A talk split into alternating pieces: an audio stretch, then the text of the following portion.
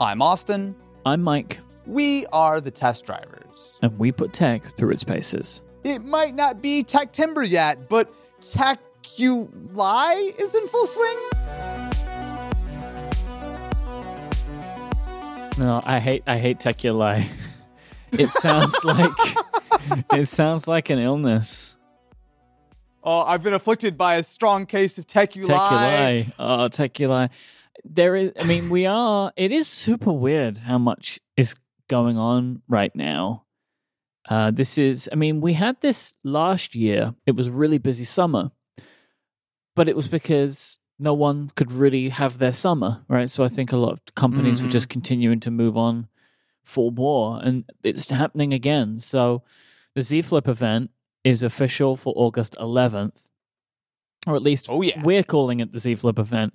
It is just a Samsung Unpacked event. Um, it's it, there. It is folding. It's get ready to unfold Galaxy Unpacked August 11th, 2021. So that's coming here in a couple of weeks. Um, we've got some details that came out from Samsung, but I think it's actually best to talk about this in the order at which Samsung would like you to do things, which is to just pre-order the phone now. No, no, no, not pre-order. Pre-order your pre-order. You reserve the right very to clear on pre-order? this. Exactly. I don't get So, this at I- all. I did this. What what is this? I This did is- uh, of course you did, because you're a fanboy. I will take that and 100% agree. No, so basically, the pre order is really just putting your reservation in. Like, it doesn't actually do anything. You're basically putting yourself on like the email list or whatever, but they have some additional benefits if you do that. Um, so it's like an extra, I think, hundred dollars or up to hundred dollars on a trade in. Which, um, just floating it out there, if you were to trade in a Z Flip, that's a substantial amount off of a potential new Z Flip. Um, and they have like some other stuff, like you get like 12 months of Samsung Care Plus, and it's some kind of like special offer, which is probably gonna be like a free pair of headphones or something. It takes like two seconds, just put your email on the list, and then if you get some free stuff for 100 bucks off, I mean, uh, what what could possibly go wrong, Mike? Are you trying to tell me that Samsung's going to release a new folding phone and we're not going to be in love with it and talk about it for the next two years of the show? I mean, that's unlikely. I think at, best. there is just something super strange to me about pre pre ordering. I don't know. It's weird. it's very strange. So do you do you actually get anything guaranteed for this? No. Or you just put No, your name on a list? Like you're not giving them any money, right?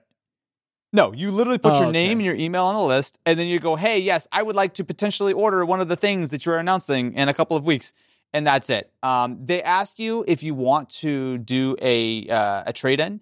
They ask you what kind of phone you may trade in. Um, I just put my Z Flip in. Of course, I would never trade a Z Flip in. I've got to love them all unconditionally, but just to see what it would be. I mean, I, they've done this kind of stuff in the past. I don't think it's a huge surprise that they're going to do it again. I do like the idea of, I mean, by literally putting your email on a list and potentially getting an extra hundred bucks off. Uh, it seems reasonable. And also, Samsung have just gone ahead and com- like confirmed a bunch of stuff, which is so strange. I don't like. I- don't know. I, I I'm not gonna try and understand completely how every company in the world works, but Samsung does love to do things a little bit differently.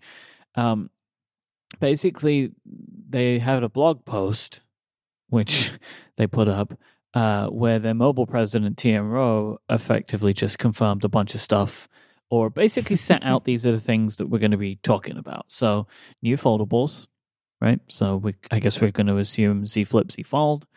They will have enhanced durability, mentioned a bunch of times in this blog post. Durability, strong materials, durability. The style will be more refined. We're going to see the first ever S Pen designed for foldable phones. And they confirmed there'll be no Galaxy Note. And I quote Instead of unveiling a new Galaxy Note this time around, we will further broaden beloved Note features to more Samsung Galaxy devices. And they also touted collaborations with Google and Microsoft uh, will be spoken about. So this will probably be like Office and then maybe some stuff with Android. And may- maybe they're going to show off some of the Wear OS stuff as well, maybe, because it is expected Yeah. that there'll be watches at this event. I'm very excited to see what they've got. Obviously, you know, just a new piece of Z Flip hardware. And let's not forget the Fold does look like it's a fairly substantial sort of jump this year. Mhm. Um, uh, the thing that really jumps out to me, though, here is the enhanced durability. So, as we all kind of know, the Z Flip and the Z Fold right now use that first generation of ultra thin glass, which is, Mhm. I guess you can call it glass, but it's kind of like plastic with some glass sprinkled in. Like, it's certainly a little bit more durable than the plastic display of the first Fold, but it's certainly not as good as literally any other kind of glass out there. And while I've tried to be careful with my Z Flip, I do have a couple of smaller little scratch marks. And I would guess a lot of those are from something as simple as my fingernail, which you can absolutely, if you actually dig into like a Z Flip or Z Fold screen, it will leave a permanent mark, right? So having some kind of next generation of ultra thin glass, I don't know if it's going to be amazing. I don't know if it's going to be a huge step forward, but any kind of steps that you can take in the right direction when it comes to durability on folding phones has got to be the number one priority for most people and just trusting that these things are going to survive. So, um, Mike, I, I may or may not have seen a handful of leaks Mhm. um, and gotten a little bit of information on what the new um, Z Flip, specifically as well as the Fold, but mostly on the Flip, might look like. Um, so the actual aesthetics of the design has been super leaked, right? I mean, we've seen gifs in every yeah. possible. I- There's nothing to hide. Um. I like the green color. Just gonna just float that out there. I'm gonna definitely do the green one. Um, but we've got the larger display. But there are also some things I've heard that are a little bit not what I was expecting. So Okay. on the plus side, it very much seems like the Z Flip is going to be cheaper this year. So everything I've heard puts it between the thousand and eleven hundred dollar price point, which is several hundred dollars, three four hundred dollars cheaper than the first Z Flip, which is great, Yep. right? It puts it into To hit that- flagship ta- category rather than foldable category, you know, which I think Yep. is where Which is where the Z. Flip should be. Yeah, Exactly. Yeah. Um, and there are some other things. So it has some kind of water resistance. Um, this so is bananas to me, by the way. I, I like so Evan Blass was was uh, I think was tweeting about this and, uh, some others. There's some other specs. One of the images shows like the new devices with water splashing on them, and it's expected Mhm. it's going to get an IPX8 rating. This is water, Yeah. not dust, right? But well, I don't really understand how you can be water resistant but not dust resistant. But maybe I just don't understand enough about how that stuff works. I would not have expected these devices to be water resistant at this point. It's important, and I'm pleased to hear it, but that is a big surprise to me. I'll be curious to see how much they tout that. I, I think a Z Flip should be fine to get a little bit wet. I mean, to be fair, um, especially like during the summer, I know like last year I was out playing like near the pool and uh, I got a little water on my Z Flip. It was fine, right? Which I think most phones have been for a long time. But uh, there's a lot of moving pieces in a Z Flip, and I don't think they're going to be for quite a while ready to be submerged. But getting splashed a little bit, I think, should generally be fine. Well, IPX8, if that's correct, the IPX8 rating is submerged deeper than a meter. Oh wait. Oh, I actually didn't realize that was for full submersion. Oh. Oh, actually, I'm impressed then if that's really the case. Mm-hmm. I mean, I guess it makes sense. I just think about like, yeah, splashing is one thing, but submerging, there's so many like water ingress points on a folding device. That's impressive if that's really true. Well, if it's true, right? Like these are the the rumors. If they've if they've managed to do that, I will. You can color me impressed. I figured we were Mhm. years away from any kind of significant water resistance on a foldable device. Yeah, yeah. Uh, some of the other things that I'm excited for, uh, that new, more I guess flat design. I think we talked about it in previous shows, but essentially that little lip that goes around seems like it's been shrunken down. It also seems like the Z Flip will get a 120 hertz display this year. Big thumbs up for me. That sounds exciting. It's good, right? I mean, Yeah. I love the Z Flip. I love using the Z Flip, but it certainly does not feel as fluid as the wide variety of high refresh rate, you know, Android and soon it sounds like uh, to be iPhone flagships out there. But but Mike, th- there are a couple of concerns that I do have. Okay. One of which would be battery. Seems like battery life is going to be about the same, and especially considering that you're going to a 120 hertz display, Oh. and not that it's not going to make a big difference, but the outer display is going to be significantly larger. Um, it's probably not going to be amazing. It's probably still going to be like that okay to average, slightly worse than average realistically battery life. But the bigger concern I have is the camera solution. So uh, take this with a grain of salt. From what I'm hearing, the Z Flip cameras are going to be similar, if not identical, on the Z Flip 3 as they are on the first and second models. Right. That Eh. sucks. So I'll say, uh, I don't know if this confirms or whatever. Evan Blass is saying two 12 megapixel rear cameras is what we're going to Mhm. see on that. Uh, I don't. I mean, it's it's almost impossible to tell if that means it's the same camera or not, right? Because so much can go into this these days. Like they, you could say they're the same megapixel, but they could be completely different sensors or whatever. Uh, if that is the case, that the cameras are mostly unchanged, that's going to be a big negative, I think, because the cameras Yeah, like- are fine on the Z Flip, Yeah. right? Because they were already old when they went into the phone. They weren't the current Mm-hmm. generation of um, S series phones. I think they were the previous, right? Yep. It's roughly equivalent to what you get on the S10e. Um, but even then, I think it's actually slightly cut down. It doesn't have the like the dual aperture, so Yeah. certainly a little bit on the older side. I mean, they still take good photos in good light. They're certainly not Mhm. terrible. From what I've heard, this is more of a cost cutting measure to get the Z Flip down to that thousand dollar price point or that roughly thousand dollar price point. They've essentially tried to roll over some stuff from the first generation. And one of the things would be not only the cameras on the back, but also the front facing camera. Because unlike the Z Fold, which is heavily rumored to get an actual disappearing camera, so it's the one where kind of like uh, I don't know. Is there a phrase for that? Like the camera that basically you have a little bit of the screen that goes over it, but it's actually just like a handful of pixels that makes it kind of seem like it's an under display camera, even though it's kind of only vaguely under Huh. display. That's not going to come to the Z Flip, which isn't a huge surprise since I'm sure the Fold is still going to be like, you know, A 18, billion 19, dollars. 2000. Yes, roughly $1 billion. So, uh, look, there are some slight concerns. I agree with you that if the camera really is exactly the same, and to be fair, if you look at the leaks, it certainly is a different like orientation. So it's got like that kind of vertical stack as opposed to the horizontal stack of the current Z Flip.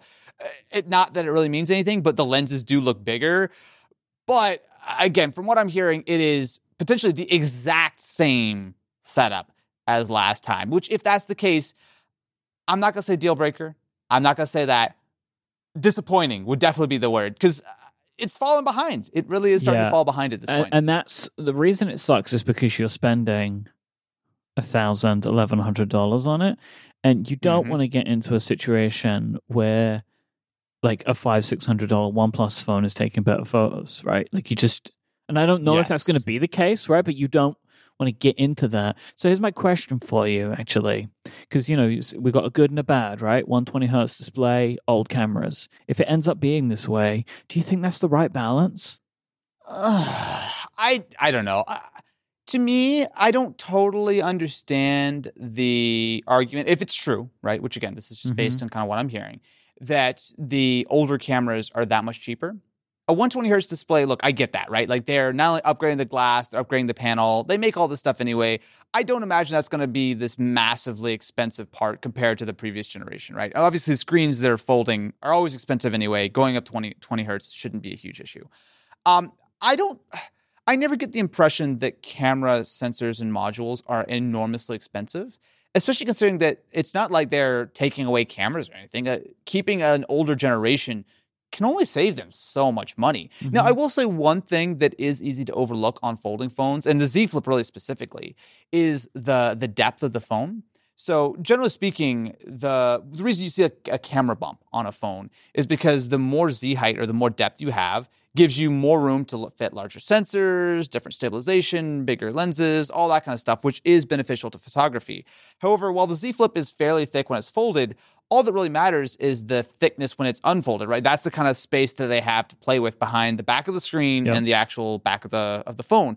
And the Z Flip has, I guess you could qualify as a camera bump, but it's about the smallest camera bump in the world. It's very, very thin. So I wouldn't be surprised if even though the price may allow Samsung to slap the same camera system from like an S21 or something in, but they don't have that depth. And it Mm. might be very expensive for them to custom engineer a fully new camera system just for the Z Flip to fit. So if we do see the same or very similar cameras, that would be my thought on why they did it, not because the hardware is expensive, but because re-engineering an entirely new system. That would make more sense. Mm-hmm. Because as well, the the images that we've seen seems to suggest there is zero bump on the new Z Flip, where the original Z Flips it's very tiny, but there is a little camera bump, and the new ones it Yeah. looks like that panel is completely flush with just a tiny ring around the camera, which would be for protection. Mm-hmm. Yeah. So, uh, look, I'm excited. I would hope that by our next show, we'll have the full details and maybe we'll have some Z flips in hand soon. I hope. But uh, I- I'm most excited. I'm also excited to see what they do with the fold, the watches, all this kind of stuff. Um, but uh, I'm just ready because uh, my, my Z flip's getting slow now. It hit the year mark and it's starting to get slow, Mike. It actually, it actually, I, I've, I've- I've started restarting my phone every few days. oh no, that's that's sad.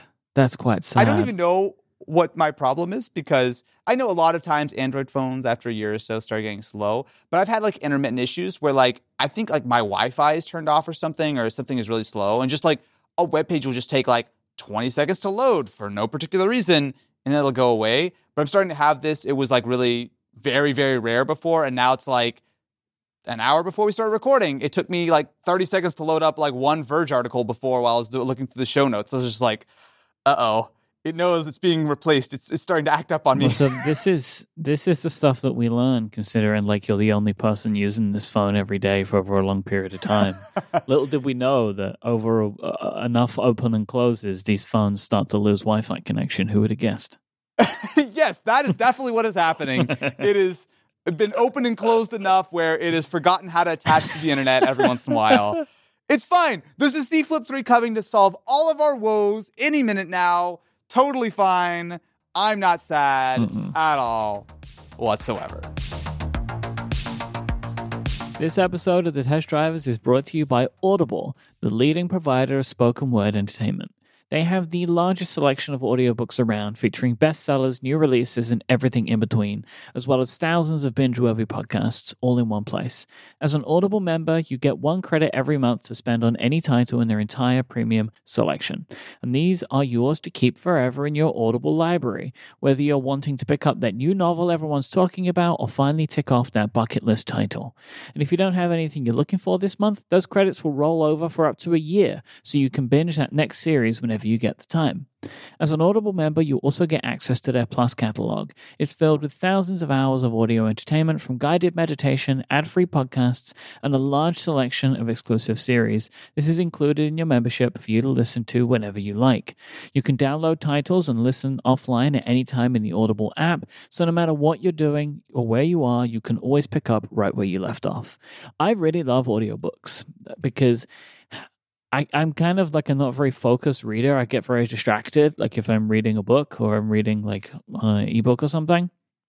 But with audiobooks, I can be doing whatever I want. I can be out like commuting. I can be doing some housework or whatever, and I can get the books listened to. You know, like we, I on one of my podcasts, we listen to books every now and then, and I, you know, we talk about them as kind of like a book club. And there's no way I'll be able to get through them without Audible. Like at the moment, we're going through a book called Thinking Fast and Slow, and it's one of those books where like the, it's quite dense for information and i know that i just wouldn't be able to keep the focus unless i was listening to it. So it's super awesome for me and that's why i love audible whether you're looking for something to entertain you while working from home, for your next long car ride, or even for time spent at the gym, Audible's right there with thousands of titles to choose from. So go and check it out for yourself, and as a new member, you can try out Audible for 30 days.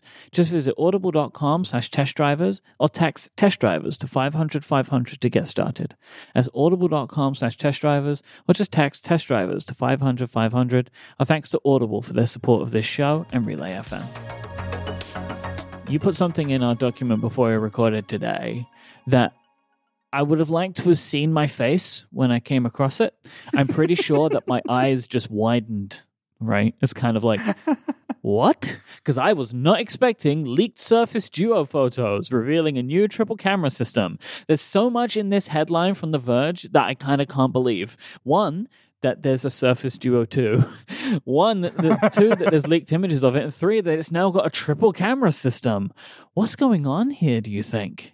talk about a glow up from like one poor little front facing camera to they slap a triple camera monster on the back. Go, okay, cool. You want cameras? We got you cameras. All the cameras. It's all camera now. Dude, it's cool though. So if you've listened to the show for uh, an extended period of time, you'll know that we had a lot of real positive thoughts around the Surface Duo when it first came out. You know, it had such incredible hardware. It was really like an innovative device, but it sort of was one of those things where it's like, this will be great once it gets, you know, some software updates, et cetera, et cetera.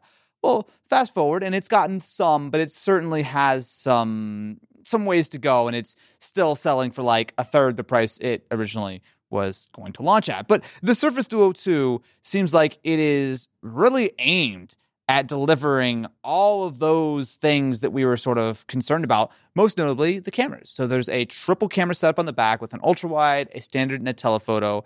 And it also has, instead of that old non 5G processor, it's got a Snapdragon 888, 5G, NFC, pretty much all the things that we really had issues with with that original hardware seem like they've been rectified with this version 2. And I, I, I agree with you because I was not expecting this at all. It's it's coming out soon. Supposedly, either September, maybe October, this thing will be launching. I can't get my head around that. I can't get my head around that. I, this that's a, such a surprise to me.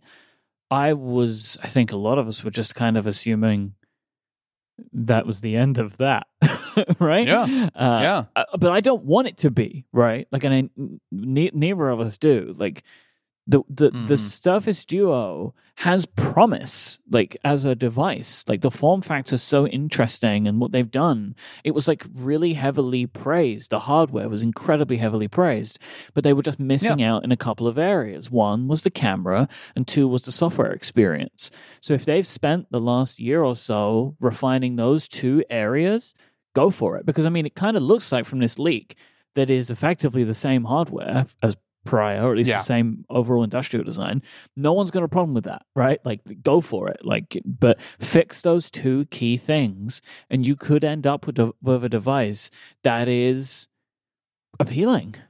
The thing with me was, it's tough. It was tough in the beginning with the first Surface Duo to assume that that could ever be your full daily driver phone, right? And for me, it was entirely down to the camera because the camera, it was just a front facing camera that you could flip around and take photos on the back, which cool, great, love it, whatever. But like without having any kind of quote unquote real camera solution, even like a single like standard camera on the back, yes, I know that this is going to mean that the Surface Duo looks chunky. And even though the hardware itself is not massively different, this thing looks like it's got a serious camera bump, which of course it does, right? I mean, you think that the Z Flip mm-hmm. doesn't have a lot of Z height. I think the Surface Duo was something like five or six millimeters thick on like you know each sort of half. So like there's no space whatsoever to put a camera in there. They have to do a big camera bump. But you know what? I will happily take a large camera bump if it means that my phone is now actually usable enough to be able to function as my true daily driver. The surface duo you have to keep another phone on you. Like it just there was really no other option if you care remotely about the photo experience.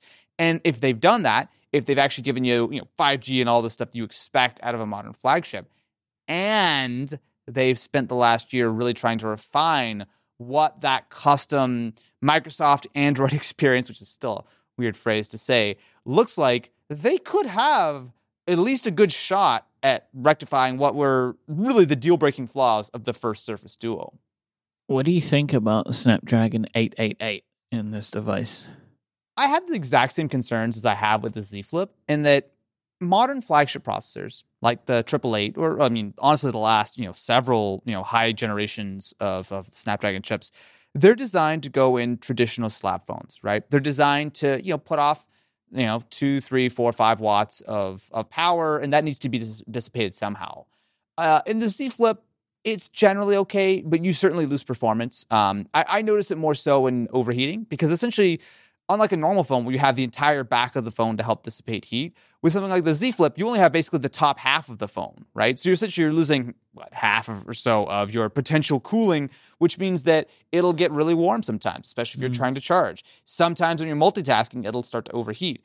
I think the same thing is possible with the Surface Duo because even though you have a lot more surface area, because uh, only on one side is actually, you know, like the processor and motherboard and everything, but because it's so thin, there's not quite as much sort of cooling that you could put in there. I mean, you know, you look at a lot of like, you know, Samsung and OnePlus devices. And they're putting like vapor chambers and all this kind of stuff. There's simply no room for something like that in a device like the Surface Duo. However, because it has that larger surface area, I never really noticed a lot of issues, even when you're multitasking with the original Surface Duo. So having a triple eight, which should be roughly the same kind of power as before, and having like 5G and everything like that, I would not be surprised if the very clever folks at Microsoft were able to engineer this in a way that will still be perfectly usable. And ultimately, I mean, really, it was kind of crazy that they had such outdated specs on that expensive phone last year anyway.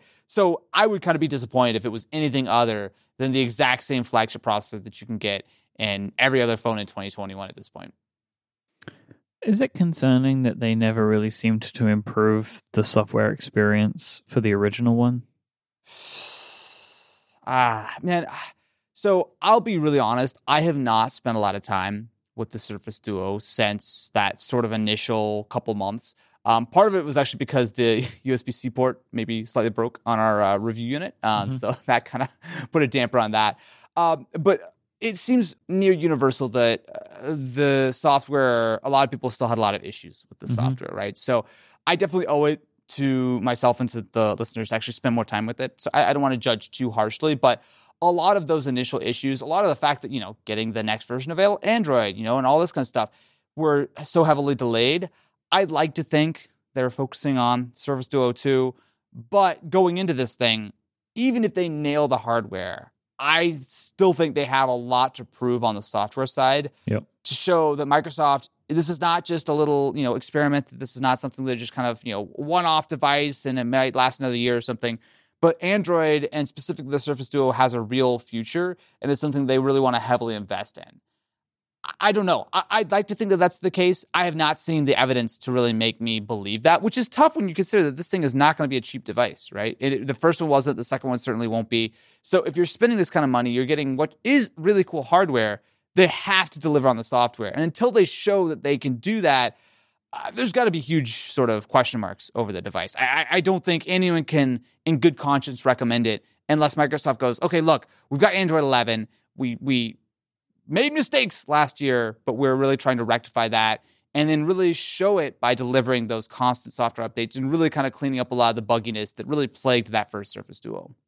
I'm super pleased though. I mean, because I said at the time, like, we were just concerned that they would honestly do a Microsoft thing and just like mm-hmm. bail out on it, right? There's so many times they've done this kind of stuff with hardware, and we're kind of hoping that they would take a Surface approach to this. You know, like with the, with the surfaces, yeah. they've continued to iterate and have gotten them to be the, point where they are competitive in the markets that they're in. Right, all of the Surface products, and the hope would be that they would apply that same thinking to the Duo but micro, you know, but if you look at Microsoft's previous phone efforts, they eventually give up or have given up on them. Mm-hmm.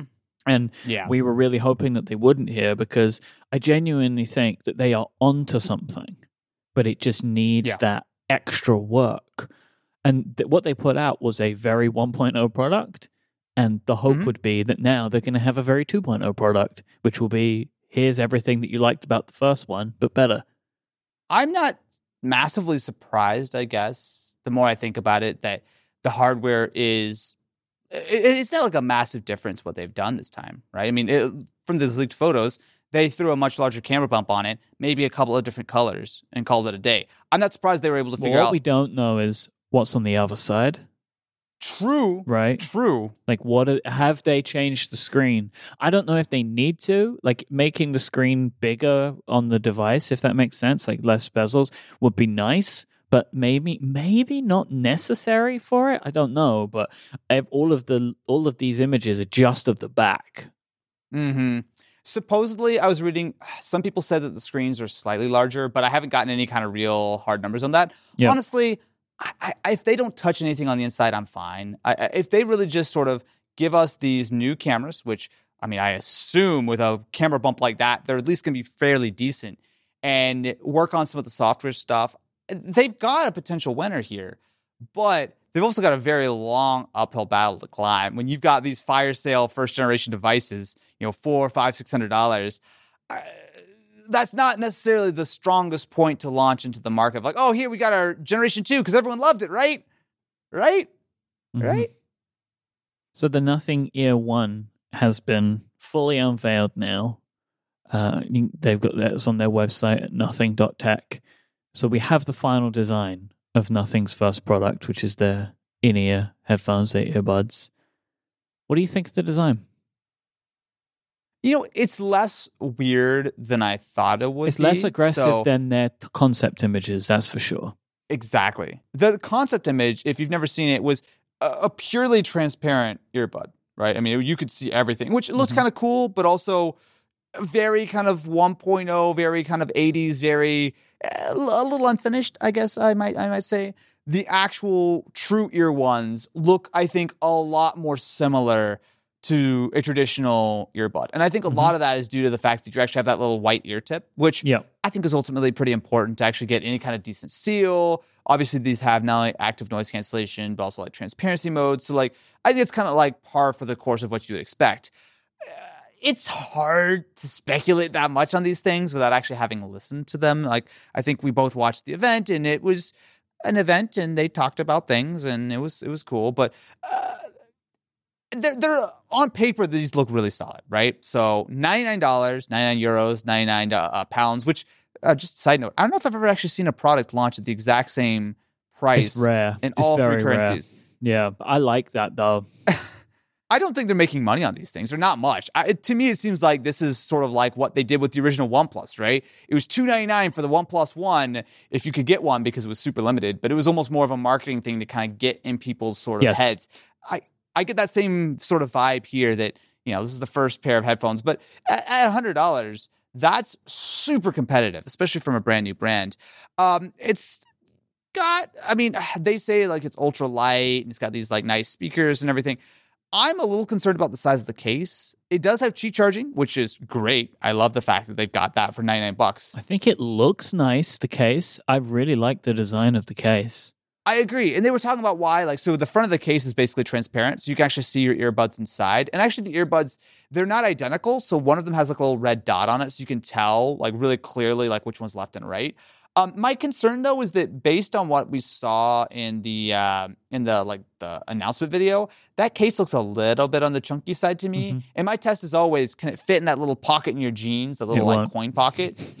If it doesn't, that's gonna be a man. big.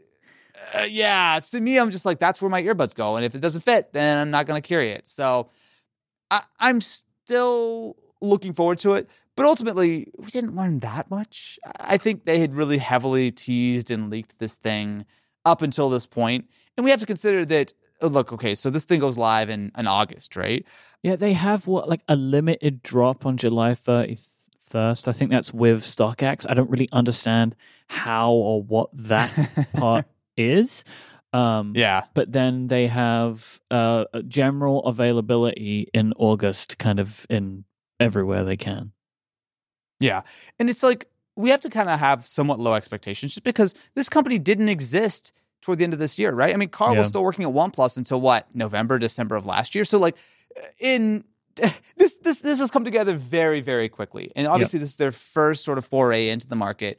I'm very excited to get my hands on a pair, listen to them, try them out. I want to give them a, a a real shot, but also I think it's worth considering that they've been heavily leaning into all the tricks they've got in their playbook to try to drum up hype, just like they did when they launched OnePlus.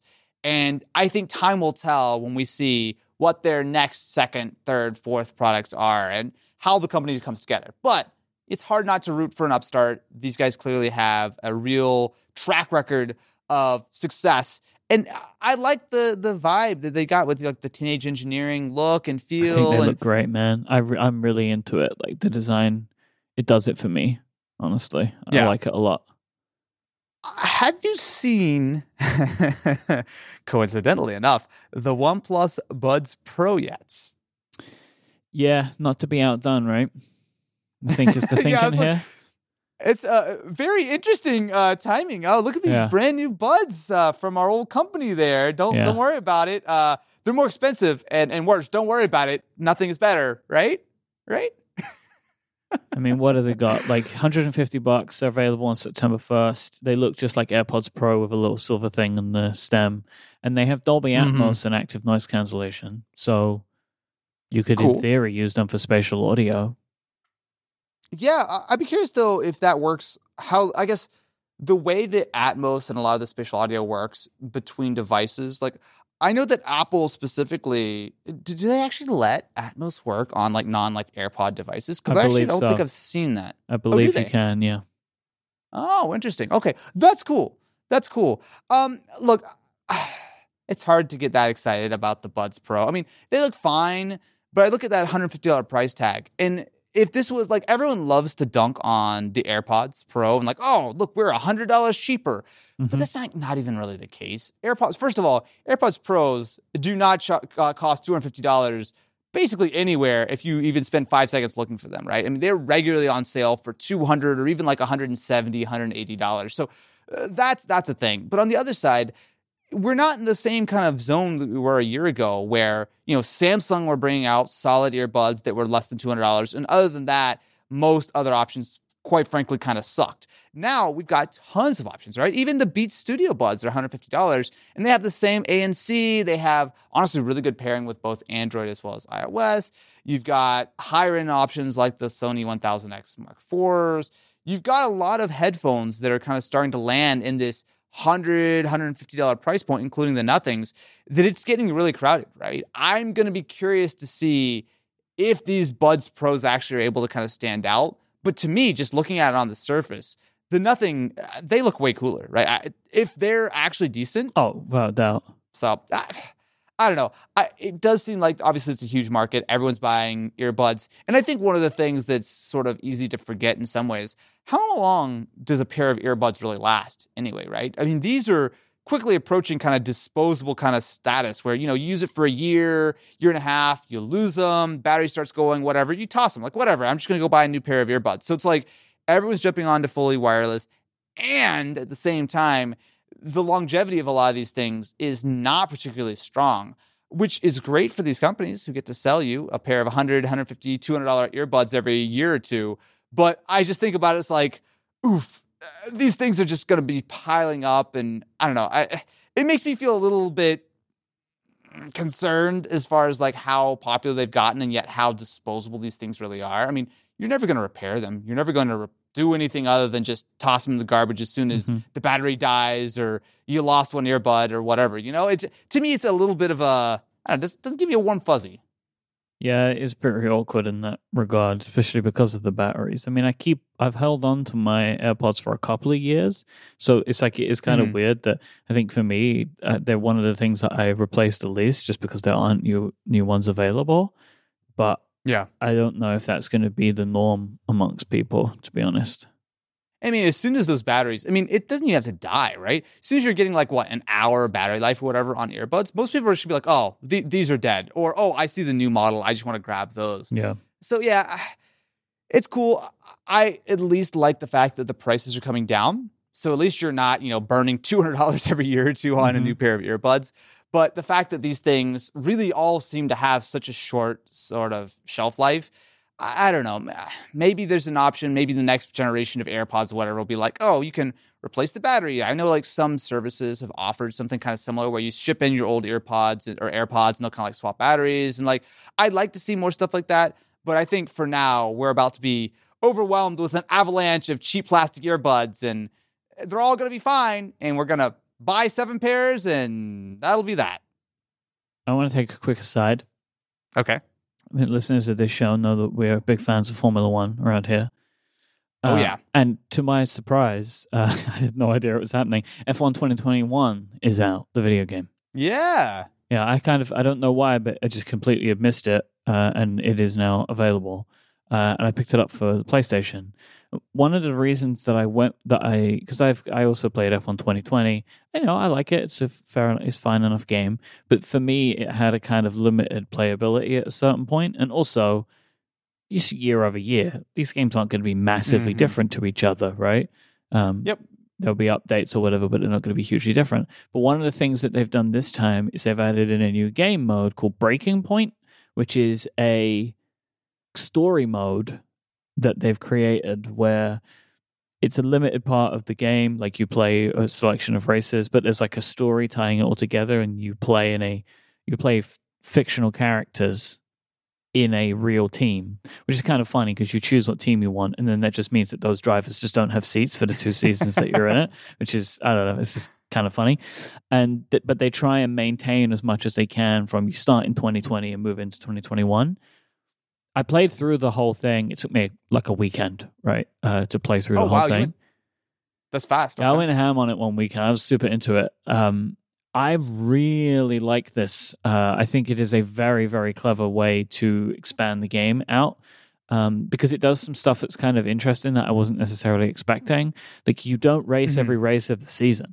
You just Yeah. you yeah. race chunks of races, which I liked. So it, you know you would basically be like, all right, you're going to start this lap. You've got to race five laps, and you have an objective, and the objective isn't always win the race or whatever, right? It's just like do this thing or do that thing or whatever. And I I thought it was a really good way of adding a bit of variety into this game. Yeah. Yeah. You're not wasting time on like the practice sessions and this and that. Like, I like the more kind of like hardcore elements of the F1 games, but also a lot of times I just want to sit around and blast around. And I, I will say, um, look, they call this thing Breaking Point, but we all know that this is Drive to Survive. Like, uh, they're absolutely 100% trying to just ride Yep. on the coattails of like the drama and the team Mhm. principals and your rival. And like, uh, look, I haven't played through all of it. I've only played through maybe like an hour or two. I think I've done the first four races or so. Um, it's cool. Although I will say, uh, I've been playing on the uh, Xbox Series X, and both of the first races, as soon as we hit to the podium, not only did it crash, it hard crashed my Xbox, which I was like, oh wow! yikes. I mean, I've been playing on PS5. I've had no issues at all on PS5. Which is weird because I know that PS5 was having some problems with like ray tracing or something. And I know they actually had to do a patch to disable ray tracing temporarily while they tried to fix it. So uh, Oh, it really? I never saw. I mean, I, I don't remember seeing ray tracing. Maybe that's why.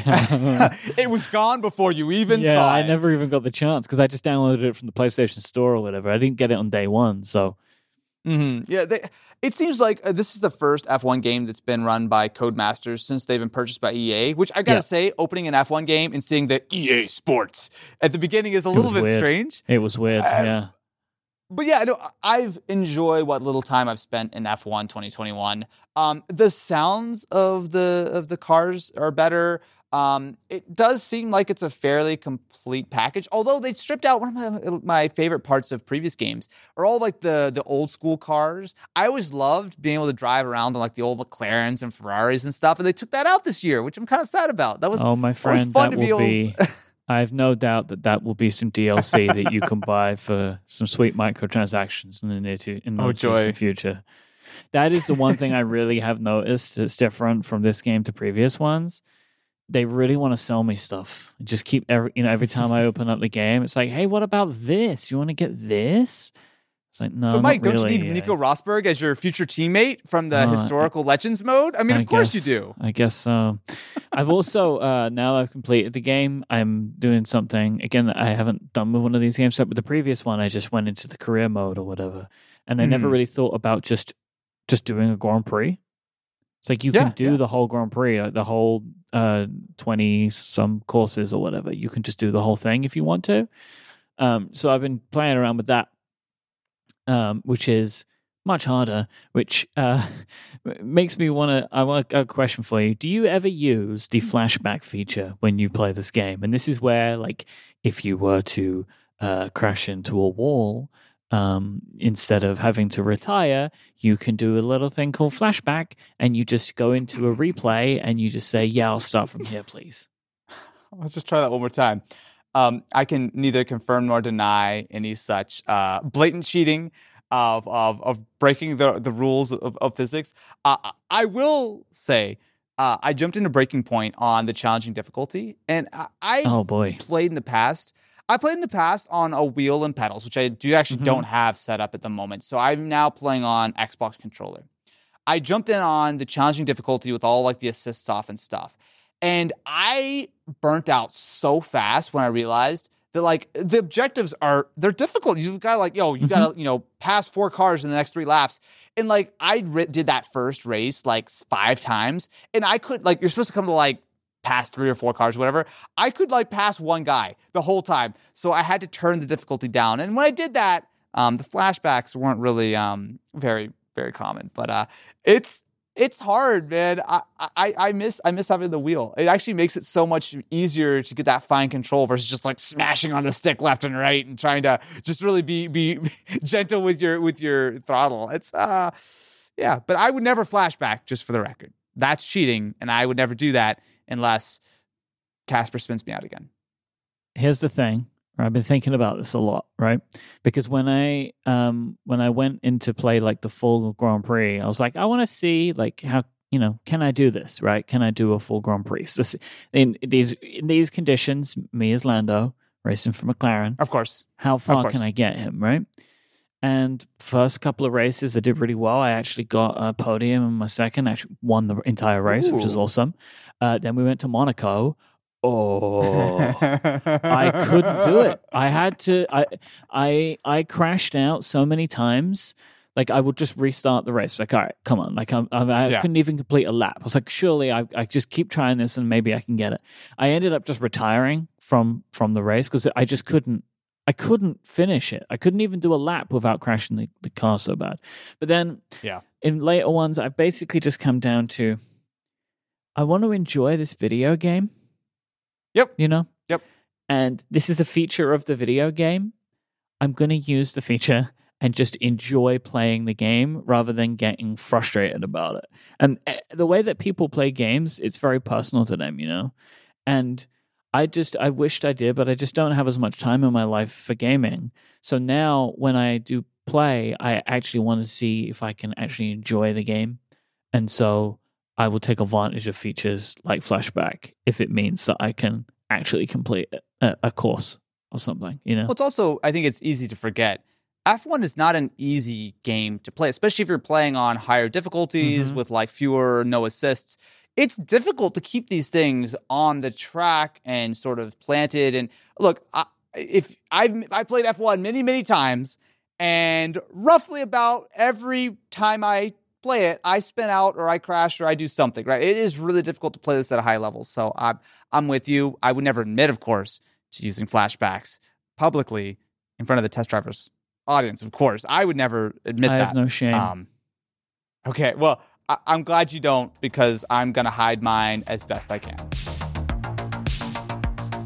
This episode is brought to you by HPE Tech Talk, a podcast from the folks at Hewlett Packard Enterprise.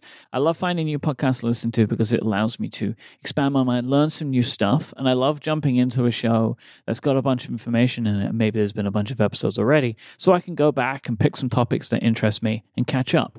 If you want to listen to something new too and pick up some great back catalog episodes, you should check out Tech Talk. It is a show that talks through HPE news, tech insights, and world class innovations. I listened to an episode about Project Aurora, which is an initiative focusing on edge to cloud. This is all about making uh, software and services the most secure that they can be. This is something that these days seems to just be coming ever present. I feel like every couple of days I'm reading something in the news about some hack or some cyber security issue. And so looking at new ways to make things as secure as possible is just super interesting. You can expect to hear episodes on topics like the future of technology, data management, disruptive software ecosystems, and AI and how they all work together. How Walt Disney Studios is experimenting with AI and machine learning to help creatives with the filmmaking process, and how the CTO of Tottenham Hotspur's state of the art stadium is using technology and connectivity to help keep players and fans safe amid COVID 19 restrictions. And the show will take you straight to the source, interviewing some impressive tech leaders like Erika Varis-Doggett, the research scientist at Studio Lab, Sanjeev Katwa, who's the CTO of Tottenham Hotspur FC, uh, and Emily Christensen, a master candidate in applied data science at USC. Check out Tech Talk wherever you get your podcasts. You can search for Tech Talk now or just click the link in the show notes. Uh, thanks to HPE Tech Talk for their support of this show and Relay FM. So, Valve, they went and done a thing, huh? They did a As if- thing I was not expecting. From out of nowhere, here's a handheld gaming PC for you. It's coming at the end of the year. wow. this is one of those stories that, like, as I'm finding out about it from like iMessages and stuff, I can't, I couldn't really piece together what on earth was happening. Because as well, the name was just so confusing to me because I just Oh. keep hearing and seeing Stream Deck, the very Yep. popular Elgato product, Stream Deck, Stream Deck. I don't know why Deck. I don't know why they needed to go with Deck. I mean, I know Steam. Obviously, I get Steam. Uh, I don't know why they decided Steam Deck, but that's the word that they decided. Um, I don't know about it. I, I'm not sold on the branding. Um, I've kind of gotten a little bit more used to it over the last you know week or two since I've heard it and said it enough times. But yeah, I said Stream Deck about twice as often as I said Steam Deck the first few days as soon as this thing came out. I'm really curious, just sort of what's your top line feeling on it? Like, is this something that you're excited about? Is this something you think is cool? Do you think this is just something that is kind of whatever? Like, what's what was your sort of first reaction to seeing the Steam Deck? I think my first reaction was kind of like, why? Mm. Like, who is yeah. this actually for? You know, like I think of me as in, in the games that I play and the way that I play them. I couldn't imagine where this would fit in my life. Like, yeah, yeah. If I want to play handheld gaming, I have my iPhone, my iPad, my Nintendo Switch to do that. And then if I want to play things that are more serious, I can sit down and play on my PlayStation or on my gaming PC, right? And so mm. like mm-hmm. it took me a bit to kind of like think who is this this for? And then I was kind of like, okay, this could be for one of two types of people people that don't don't have a gaming PC and don't want to go through all of the aggravation of putting that together because it is something that has always been tricky and these days is just even more tricky because you cannot get parts right? Um, yeah yeah. you know and who maybe don't want to necessarily bring like an entire laptop into their life or whatever. And also for people that are really into PC gaming and don't want a Nintendo Switch, but like the idea of that experience, right? So maybe it's one of those two. So that was kind of where I was leading into it. My also my initial, uh, the biggest thing for me is looking at this. I'm not sure I could use this. Oh, like ergonomic wise? Yeah. I th- so this is for me the main reason why I have not pre-ordered one of these is I just don't know if I I need to hold one in my hands and play with it for a bit. Um, and yeah. because ergonomics for me with gaming console game consoles is a big thing. It's for controllers and the, the like. And I believe I believe the Valve when they say that they spent a lot of time with this and they've tried to work it out and they they think they've landed on a good um, uh, kind of balance of it all. Mm-hmm but maybe that's a balance using the things that they want you to use. You know, they really want to use the touchpads, and I don't, and I'm not sold on that. I've never used one of uh like this like the Valve controller or whatever. So I'm not sure. I'm not. I'm. I'm I remain unconvinced about these touchpads as a as a great um, input method. So yeah, I don't know. I just I could imagine this thing just breaking my hands big time. Uh, yeah, I mean, obviously, having not tried it, I, I agree. I think it's a concern. I'll say I do think it looks more comfortable than the Switch, which I've never really much heavier though, Austin. Yeah, that's true. That is true.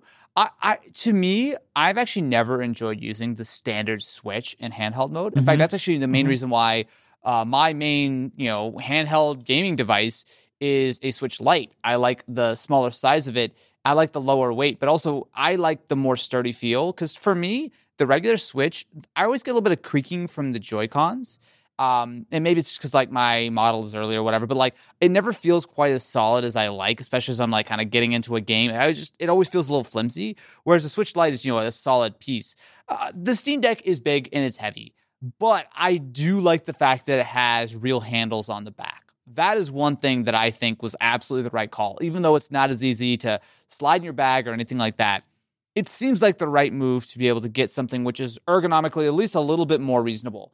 And yes, it is heavier. And yes, it is a little bit wider and bigger. And maybe I picked this thing up and it feels terrible. But those handles, I've tried a product. It was um it was something by Hori. It was called the the Split Pad Pro. Oh yeah, yeah, yeah, yeah. It's like for Monster Hunter or something. Yeah, yeah. So essentially, yeah. it's a pair of replacement Joy Cons that are much larger and they have like grips, right? So it's relatively similar in size to the Steam Deck. And I'll say, as soon as I put that on, even though the fit and finish wasn't quite right, it still felt a little cheapy, but it felt much more comfortable for me when it comes to putting on the Switch. So that's why I kind of have a little bit more sort of like benefit of the doubt for the the size and the weight of the Steam Deck. Look, man, I'll just lay my cards on the table. I'm really excited for this thing, right? This actually does feel like it fits a good niche for me. I've tried Mhm. devices like the GPD Win, and it's cool to have like a little mini PC. But it's always been like, but the it's got the stupid keyboard and it's terrible. Or, oh, but it has kind of weird controls. Or this thing lasts two hours and weighs massively. It's, it's massively heavy, right? The Steam Deck seems like it bypasses basically all of these limitations. The screen, I think, would probably be my only real concern. Um, so it's a seven inch, 1280 by 800 panel. Uh, the resolution is fine. I'm not really worried about that. I mean, honestly, you're not going to want to try to play this thing at 1080p or above for most games, although you can dock it, and maybe we'll talk about that later. But uh, I'm more a little bit more concerned with the brightness of the display, the fact that it doesn't support any kind of variable refresh rate, which I think would have been a nice feature to have. Um, but I could see myself really using the Steam Deck in a way that I don't want to carry around a laptop or something, right? Because a lot of times I don't sit down like you. I don't have, you know, hours to just sit around and, and play games as much as I want. So a lot of times I'm playing a quick game, you know, on my DS or something that I keep over by my bed, or I'm gonna hop into a, a quick match of I don't know Pokemon or, or or Smash or whatever on a Switch. But a lot of games that I want to play are much more sort of on the Steam side or on the PC side. But I don't want to have to pull out a whole laptop for or sit down. I don't really sit down at my gaming PC hardly ever. In fact, I don't even have a gaming PC at my house these days. Uh, so, um, the Steam Deck, in theory, could be a lot more convenient for me because I can actually just sit down anywhere I am, leave it in my backpack, pull it out, play a 15, 20 minute game of whatever I want, throw it back in my bag, and continue on with my day. And that has a lot of potential utility for me. I want to know your thoughts on the specs of this thing. It's good. Um, it's certainly better than the the GPD Win or the Aya Neo or a lot of these other devices that are you know the handheld little mini PCs. Mhm. So unlike all of the other models on the uh, on the market right now, which just use off the shelf laptop chips with you know decent GPUs and some decent RAM, uh, this is actually a custom chip. So it's uh it's been done you know in collaboration with AMD, but essentially it is a cut down version of what you get on the Xbox Series S and obviously you know Series X and PS5. But it's based on the exact same sort of fundamentals. So right. instead of having eight Zen 2 cores, you have four, which is still reasonable, still powerful.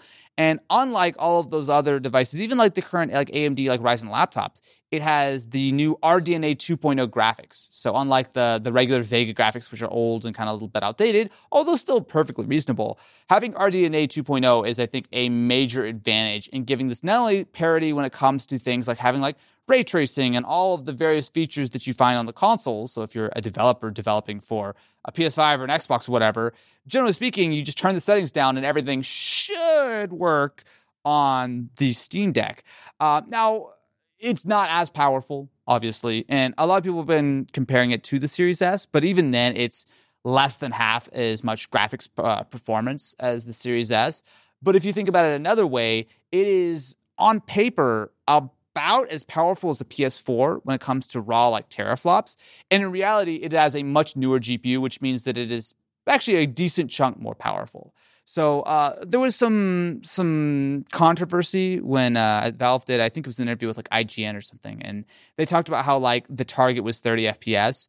Uh, they since clarified that that's more of the floor, and that they've essentially tried every game on Steam, or pretty much every game that they've tried on Steam, has been playable on the Steam Deck, which isn't a surprise because I mean this is equivalent to I would say a low end gaming PC, right? Obviously it's small, obviously it's portable, but it is in a completely different league performance wise to something like the Switch or I mean even the the Switch OLED at this point, which I think is very much a good thing. They've loaded this thing up with fast 16 gigs of memory, and th- there's a lot to sort of dig in here that makes me feel pretty confident that the Steam Deck will be a very usable console even two, three years down the line when you're throwing AAA games at it. It should still be pretty playable, in my opinion.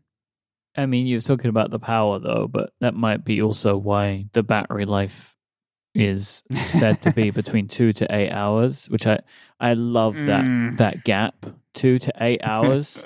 it's just such a massive range.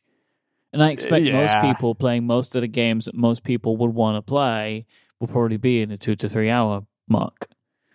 Because Depends. want- Yeah. I mean, yeah, of course it depends. It totally depends. But you know, if if you're thinking like the most popular games will tend to be the the hungriest, I would expect for power.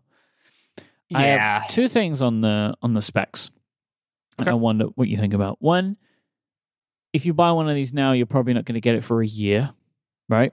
Yeah, I think they're Q2 of 2022 if you order one right now. I think it's into Q3, depending on the one that oh, you. is it really? Yeah, depending Oh, on the one that you order. oh no. In a year, what is what do you think for for the for the specs? Like in a year from now, Yeah. could it start to feel slow when you get it, Uh, or do you don't think, it's going to be good? Yeah, uh, well, so obviously it's a portable console, so you have to lower your expectations, but you also have to consider that you're playing on a uh, basically slightly above 720p 60 hertz display, right? So much lower resolution, honestly, much lower frame rate than a lot of gaming PCs and gaming laptops, right? So you've got a good amount of horsepower for a fairly small amount of pixels. Uh, the other thing, though, I think is smart is that they really did base this on the current generation of consoles. The same kind of CPU cores, same kind of GPU, less of everything, lower clock speeds and everything, but still all those very solid fundamentals that we are going to be using for gaming consoles and honestly a lot of gaming PCs for the next five, six, seven years. Now, I don't know if the Steam Deck will hold up well six or seven years from now. I think that might be a little bit of a stretch. Mhm. But I do think that they've got all of the fundamentals in place that I can't imagine a better list of specs that they could have put on Okay. the Steam Deck, with the possible exception of maybe having the slightly newer Zen 3 cores, but it's not enough to make any significant difference. I- feel good about the hardware decisions they made, especially the 16 gigs of RAM, which I think is more than the Series S and equivalent to what you get on both Series X and PS5. Not only is it super fast, but I think that's a really solid amount of memory. I, I feel good about that. Even if you're buying this thing a year from now, I don't think you're going to run into games that just won't run or are going to run at terrible frame rates. And, and honestly, if we're being realistic, this thing runs Steam OS out of the box, which is probably going to run better after six months of people actually having these things and you know getting patches and updates and whatnot. And what about a docked experience? So unlike the Switch, which comes with a dock, uh, this is something that is an optional thing, right? The Steam Deck comes with, uh, I think, just like a carrying case, but it does have a USB C port, and importantly, it is a full fledged USB C port. So if you want, you can buy the Steam Deck, the dock that uh, you can buy directly from Valve, and it has a bunch of stuff like it's got DisplayPort and HDMI and USB and Ethernet and all that kind of stuff. Or alternatively, you can plug in basically any USB C dongle that you want and still get video out, which I Mhm. personally appreciate because I feel like at this point most of us have one of those in our backpacks anyway. Um, with the dock, you're getting obviously access to full mouse and keyboard, which I think if you're trying to use this as a real PC, which you can, I mean, this is certainly powerful enough to be a real PC. And while it ships with Steam OS and you, you know, are in a Linux environment, you can dual boot or just fully switch this over to Windows if you like. So there's real potential for this to be an actual legitimate PC. Um, and I think for that it'll be fine. But I do think you have to somewhat temper your expectations. So the spec list looks phenomenal, right? It does 4K 120 or 8K 60, technically over that USB C port, but no games are going to play at that, right? It's going to be better than the Switch, which can run some docked games at like 480p. So it, it'll be a step above that. But the docked experience, I don't think will be significantly different than the handheld one, specifically when it comes to the performance. I think you'll be able to play some lighter to moderate games at 1080p and like kind of medium settings. Um, but I think a lot of games, especially the really graphically demanding ones, are probably still going to be in that roughly 720p sort of range if you want to get good frame rates, which is fine, right? And again, it's a major step forward from the Switch. But I do think when it comes to like the docked experience, you have to have slightly lower expectations. That being said, though, this is also just a little mini PC. So it has the performance technically to do everything you would want to do on a gaming PC, right? I mean, think about like a small, you know, like gaming laptop or something. If technically, there's no reason why you couldn't stream from the Steam Deck. You could plug in a Stream Deck to your Steam Deck if you wanted to. you could use this with a full web browser and, uh, like I said, a copy of Windows if you want. There's not a lot that it can't do, and it has the performance to do a lot of things fairly well. But I, I do think you have to consider that it is still a portable console, and the docked experience will give you more inputs and more abilities, but the gaming side of things, it's not going to have any really more performance when it's plugged in. It's still going to give you that same level. You might want to bump resolution up, but uh, it's still a portable console at the end of the day. I remain very intrigued. Right, I'm intrigued to see what people like you do, opening it up, trying to put more RAM in it and more memory in it, and I'm intrigued to see when Linus tries to put some version of Linux on it. Right, like I am very, I am very intrigued about this hardware, it doesn't really feel like it's a product for me, and I'm cool with that, right? Like I have enough, as I said yeah. at the top, I have enough things for handheld gaming, and I have enough things for sit down gaming experiences. Um, but I, I am excited for what I, th- the excitement that people have for this, right? Like from mm-hmm. just a content perspective, I'm really intrigued to see how it's going to go, and I look forward to getting hands on it myself I just don't think this is a product that necessarily fits into my life. I am genuinely really wondering what this market size is going to be for this. You know, obviously they seem to be selling at or above their expectations because they don't have enough to fulfill them this year, right? They don't have enough to fulfill. But I mean, that could mean they sold 100 of them, or it could mean they've sold 100,000 yeah. of them. Uh, I'm mm-hmm. going to be really intrigued to see what this is. And if honestly Valve have finally managed to create a hardware line that they can make into a real business for them. Yeah, and I think that's one of the th- reasons why I'm really excited about the idea that this is Valve doing it, right? Uh, very few companies can pull off delivering custom hardware like this and do it at such a, an affordable price.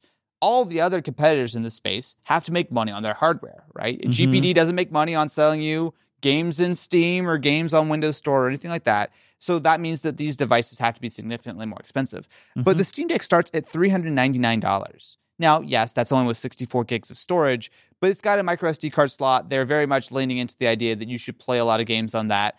And there also are higher end options with full SSDs.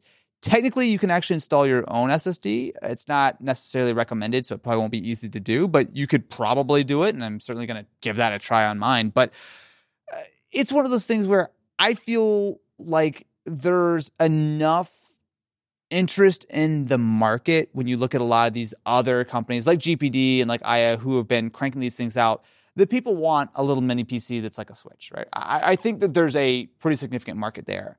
And I think there's a much larger market for someone who's going to want to buy one at 400 bucks and day one play most, if not all, of their Steam library or just load a copy of Windows and play literally their entire Steam library and everything on the Epic Store and everything in Origin, everything on you know, Game Pass, all that kind of stuff, all on one device. It seems super compelling to me, and I wasn't expecting it. It almost kind of took a couple days for it to really sink in for me. But this is low key one of my most hyped products I've seen all year. It really does kind of fill such a unique niche. And the fact that it's coming from Valve of all places means that the expectations I have are incredibly high. I can't wait to get my hands on it. Before we go, let me tell you about one more show here on Relay FM, Parallel. If you enjoy this podcast, there's a good chance you'll like Parallel. It's hosted by journalist and accessibility expert Shelley Brisbane. Parallel is a tech podcast with accessibility sprinkles that you can listen to by going to relay.fm slash parallel or search for Parallel wherever you get your podcasts.